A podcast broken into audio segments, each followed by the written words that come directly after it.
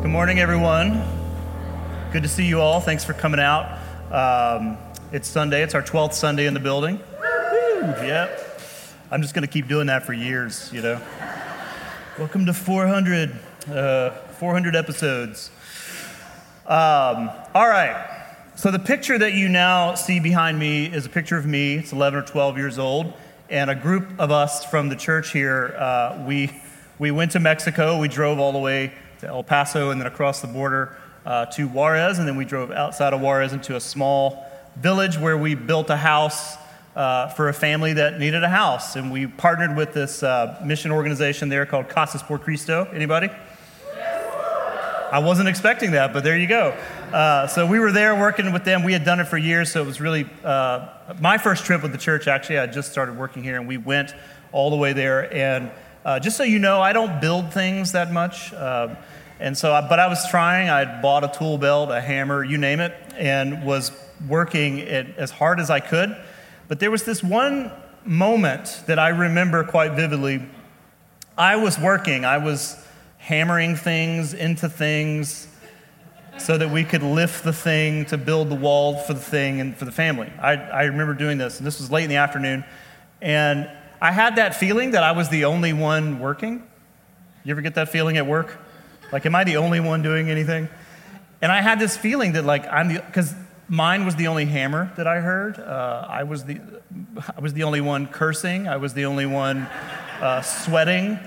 And sure enough, like, I just had that feeling that I'm just the only one doing anything. And so I, I stand up to look around, and what I see is most of our team uh, just standing there watching me. like all judgy, you know, with their custom tool belts and their work boots and their experience. Uh, we had, our church has always been Georgia Tech heavy, but this whole trip was just tech grads. So they had their degrees, you know, uh, and how to do what we were doing. And they were just all looking at me. And I said, What? And somebody on the team says back, Oh, we're just watching. And you know what that means, right? That means I had the hammer upside down or something. Oh, we're just watching. You ever have those moments where the snark that dwells deep within you comes out. Like it just finds its way out. I think you know what I'm saying. So I said to them, Oh, okay. Well, listen, I don't laugh. Uh, I don't laugh at your answers to Bible related questions.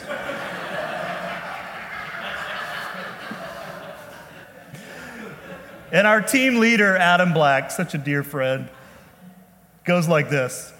Yeah, that's a good point. Everybody back to work. Everybody back to work. You know? Haley, you were there? Okay, yeah. Just so you know, I don't laugh at anyone's Bible answers. Uh, I do tweet about them under an alias, though. I'll let you find that. So here's my question Where are you in your own mind when it comes to your knowledge of the Bible? Like if I gave you a 100 question test, how would you do? How would you fare? Would you be in the A range or the B range, or maybe I'd give you a D plus? Uh, to quote the great Tommy Boy, that's not a grade they normally like to give out. The D plus, thank you. How would you do? Like if I gave you a 100 question test on the Bible, where do you think you would land? My son, the penultimate preacher's kid, uh, says, Dad, the answer is always Jesus. Always. And I say that's not true. It could be Jesus or God or Bible or bring a friend. I mean, you know, there's like all these other possible answers that it could be. So he's not entirely right. But how do you think you would fare? And the larger question, I think, is does it really even matter? Does it matter how much I know about the Bible or if I can navigate it well or if I understand what it's trying to say? So, we've given this whole month to talk about these four behaviors of the church, not just ours, but all churches throughout time, throughout history, the history of Christianity. And these four behaviors that the church participates in week after week after week. We come and sing together, we talked about that. You guys did great today, by the way. Uh, we assemble, we meet, we gather.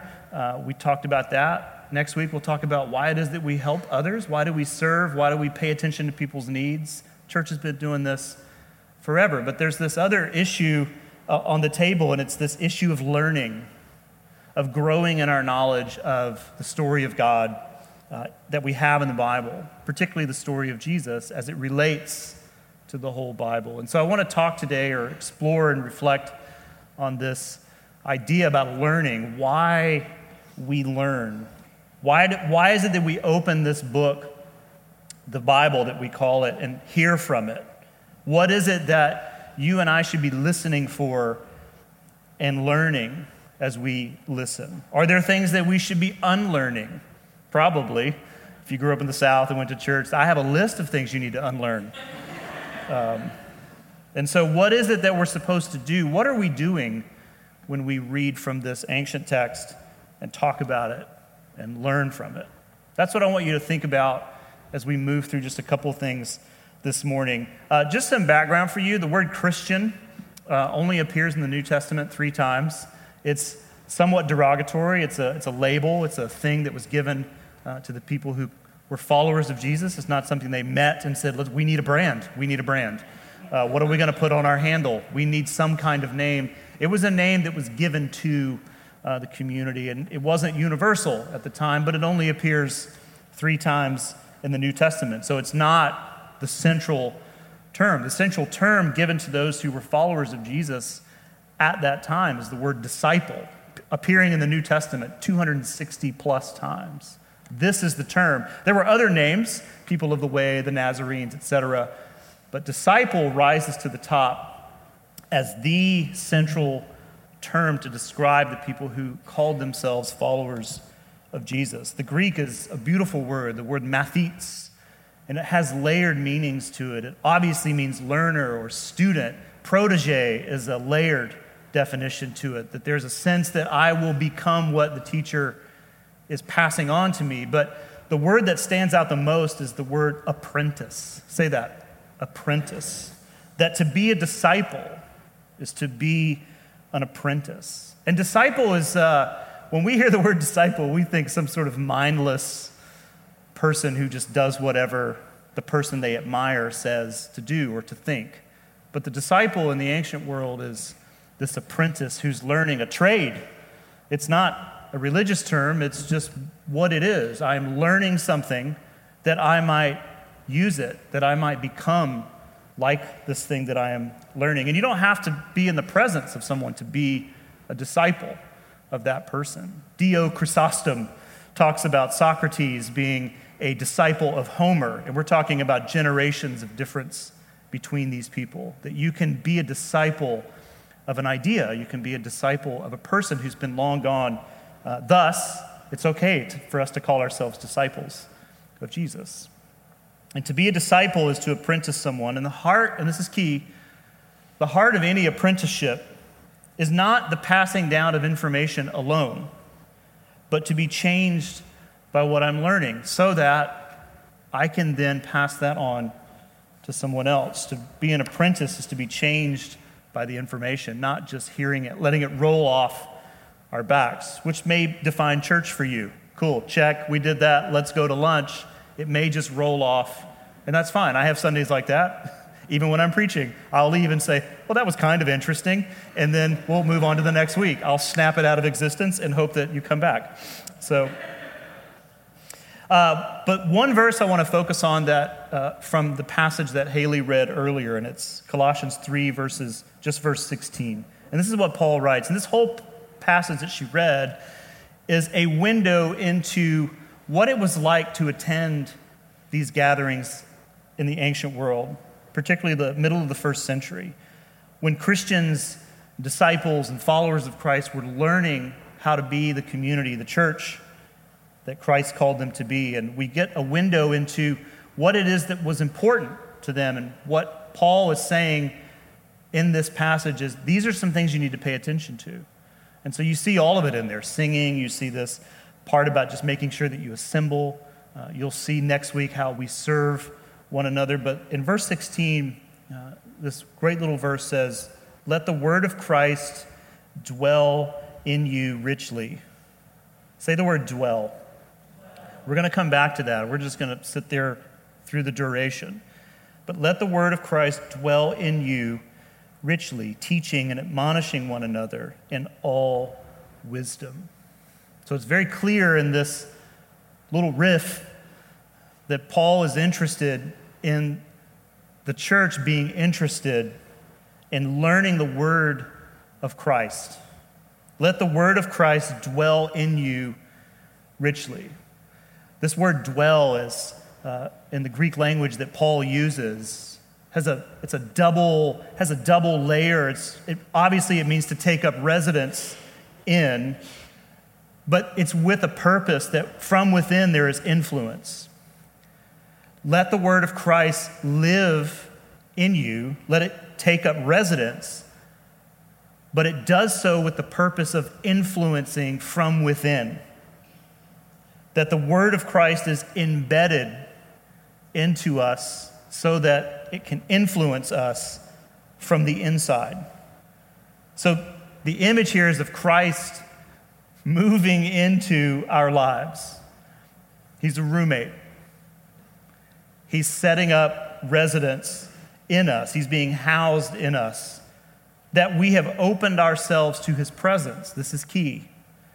And you'll see as we move through this that there's a difference between hearing the words of Christ, as we hear each week in here, there's a difference in just hearing the stuff and letting it take up space as a resident in our lives, that we have made room for Jesus in us. Christ's word dwells in us, it lives inside of us. So, Paul is not talking about making sure you get all the Sunday school answers right.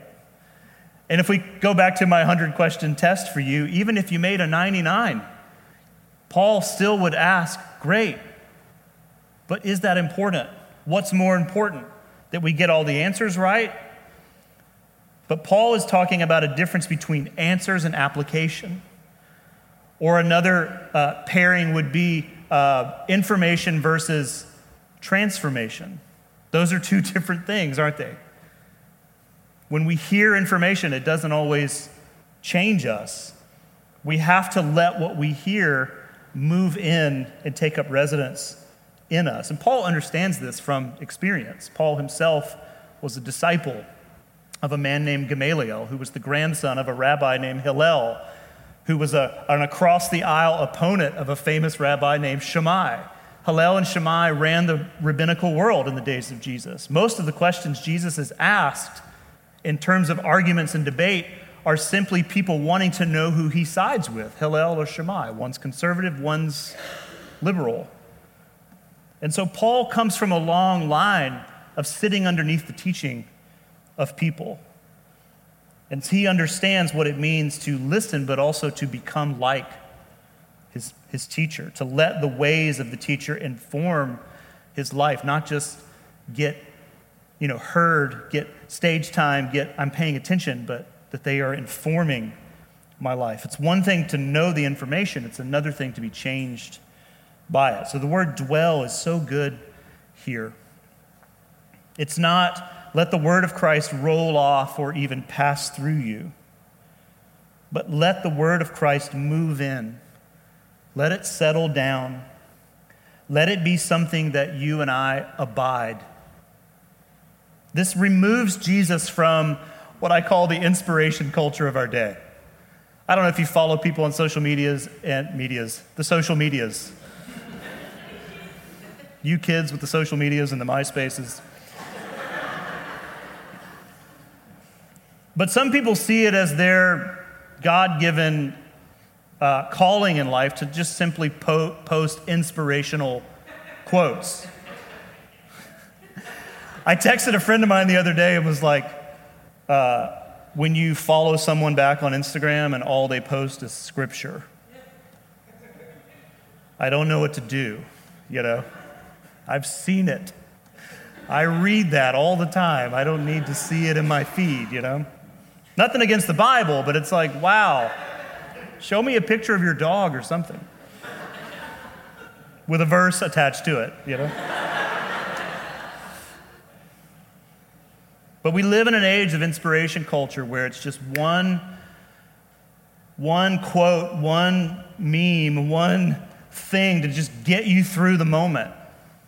Oh, that's a good quote. You're not going to remember that. It feels good at the moment and it makes sense or it, it resonates, but it's just, it's just a fleeting inspiration.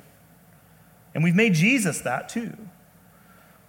When they added verse numbers to the Bible, it became a reference book. It didn't originally come to us in that form, it was really just a haphazardly packed box of letters. But to help us find things, chapter numbers and verse numbers became a thing, and it became a reference book.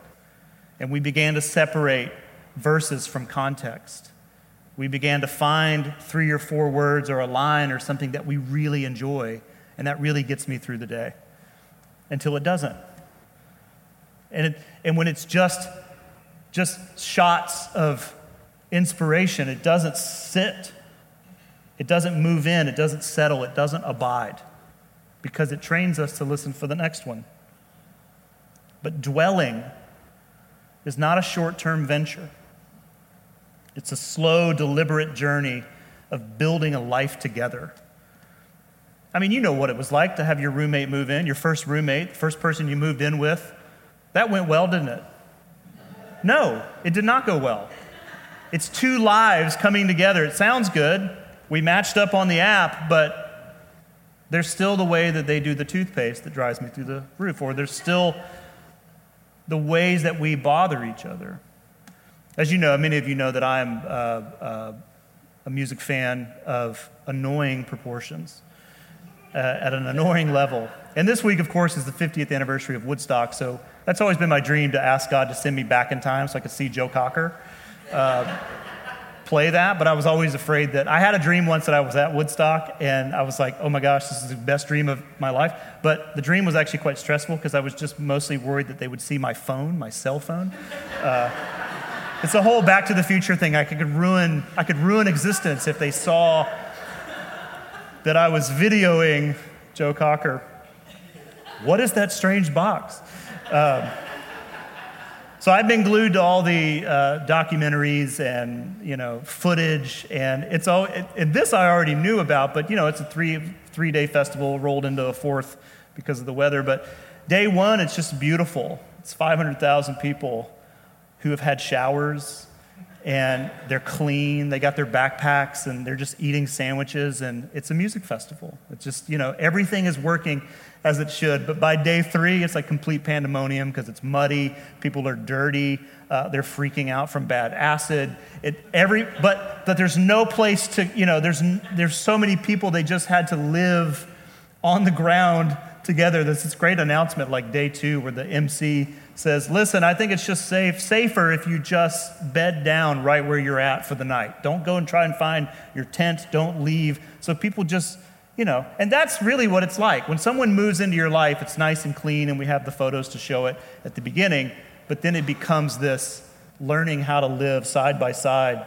It becomes messy. And so when we talk about, just back to what we're doing here, when we talk about the word of Christ moving into us, it's a process, it's a slow and deliberate journey of becoming roommates, of building a life together. And that isn't always clean. Sometimes it's messy, sometimes it's scary, sometimes we get dirty. And the teaching and the person of Christ aren't just things that we hear and know about, but things that we allow into our lives. And specifically into the corners of our souls that need it most.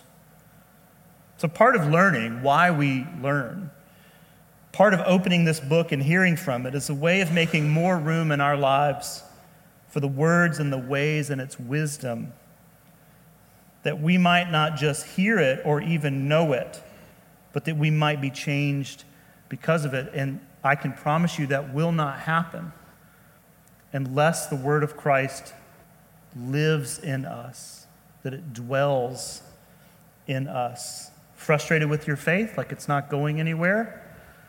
Maybe it's rolling off. Maybe there needs to be a part that you play and that I play where we allow that to sit with us.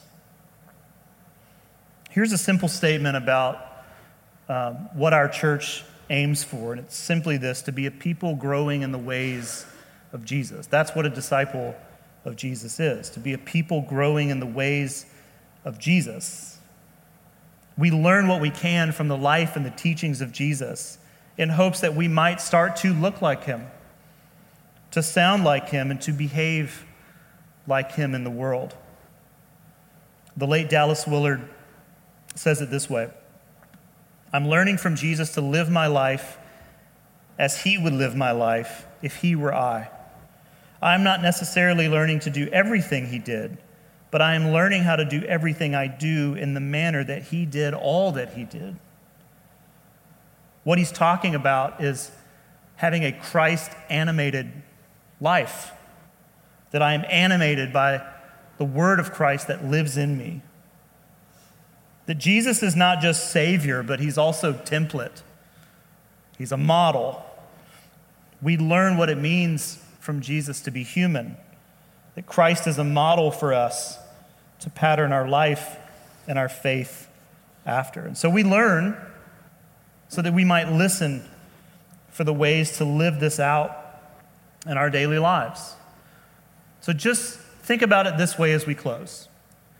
When you hear something from me, or when you're reading something in the Bible, or you're listening to a sermon online, or whatever it is that you do that in the settings in which you hear the scriptures, are you in a place where you can allow that in? I need to let that sit for a while so that it might influence and animate my life and the worlds that I inhabit. We all have families, we all have relationships, we all have a workspace, we all have a neighborhood. How does what I've just heard that is motivating to me, it's inspirational to me, it's challenging to me, how, how does any of that find its way into all the relational spheres that I have? There's a pressure to read the Bible, to get it done, to pick it up and to move through it successfully and learn a lot along the way. It's like the read the Bible in a year plan, you know? You've probably tried that. I'm not going to knock you, but let me just knock you for a second. Those are really hard to do. Those are very difficult to do. You're just running through the stories. Most people crash and burn at Leviticus, but that's another story. I'm going to do it. I'm going to do it. I'm going to do it. I'm out. I'm out. I don't know what this means, you know? So it's, it's different. Paul is saying this is different than just getting through the text. But the key to learning the Bible, and this is where we'll close today, is not just reading it, because we can do that all day. But the ancients talk about let the scriptures also read us. That's a different posture. Let the text also read me. For God so loved the world that he gave his only son. Famous verse. If I'm only reading that, I can make assumptions about that. But what is it like when I allow that to read me? Do I love the world? Would I give my life for that? It's a small example. Do you understand what I'm saying? The ancients understood that we read the text in two ways. We read it for what it says, but then we allow what it says to read me, to read my heart, to read my motivations, to read my soul. And so it's in that setting that we learn what it means to live it out. That's why Paul says at the end of this text, admonish and teaching one another in all wisdom. What is wisdom? Wisdom is living out what we know. Wisdom is a changed life based on the information that has transformed us. Wisdom is we finally learning you know? Knows a lot, but he's not doing anything with it. He's not a wise person. But a wise person is changed by what he knows. So, in closing, let me just say this, and I want to read uh, a text for you as the band comes up. Um, if you get our newsletter during the week, I'm going to provide you with a, uh, in tomorrow's email, uh, provide you with an ancient discipline for reading the scripture in a way that it reads you. Uh, this is a practice that I personally do. Uh, I recommend doing it. Uh, we've put it in the app as well under a little link called Devotions. And it's just there for you. And it's this text, it's this Colossians 3 12 through 17. And it's something I want you to do if you're, if you're into it every day, sorry, every day this week, so that you can just experience what it's like, not just to read something, but to allow it to get in you and to sit with it, to welcome it as a resident in your life. So watch for that or dig through the app and find that and, and just follow that simple plan. It's an ancient, ancient practice called Lectio Divina. And it means sacred listening, that it's not just reading, but sacred reading and listening to the text. In Philippians chapter 3, uh, and I'll close with this and we'll sit in reflection for a few moments. Uh, Paul writes about uh, his own relationship with Jesus. And in Philippians chapter 3, I'm going to read verses 1 through 11, and we have verses 10 and 11 for you to see as we get there. But this is a, a great passage. Paul writes, Finally, my brothers, rejoice in the Lord. To write the same things to you is no trouble to me and is safe for you. Look out for the dogs, look out for the evildoers, look out for those who mutilate the flesh. That was an up and coming band at the time. Uh, for we are the circumcision who worship by the Spirit of God, the glory in Christ Jesus, and put no confidence in the flesh. Though I myself have reason for confidence in the flesh also. If anyone else thinks he has reason for confidence in the flesh, I have more, Paul is saying. Circumcised on the eighth day of the people of Israel, of the tribe of Benjamin, a Hebrew of Hebrews as to the law, a Pharisee, as to zeal, a persecutor of the church, as to righteousness under the law, blameless. It's a rather humble resume, isn't it? But notice what he says next. But whatever I whatever gain I had, I counted as loss for the sake of Christ. Indeed, I count everything as loss because of the surpassing worth of knowing Christ Jesus my Lord. For his sake, I have suffered the loss of all things and count them as rubbish, in order that I may gain Christ and be found in him, not having a righteousness of my own that comes from the law, but that which comes through faith in Christ, the righteousness from God that depends on faith.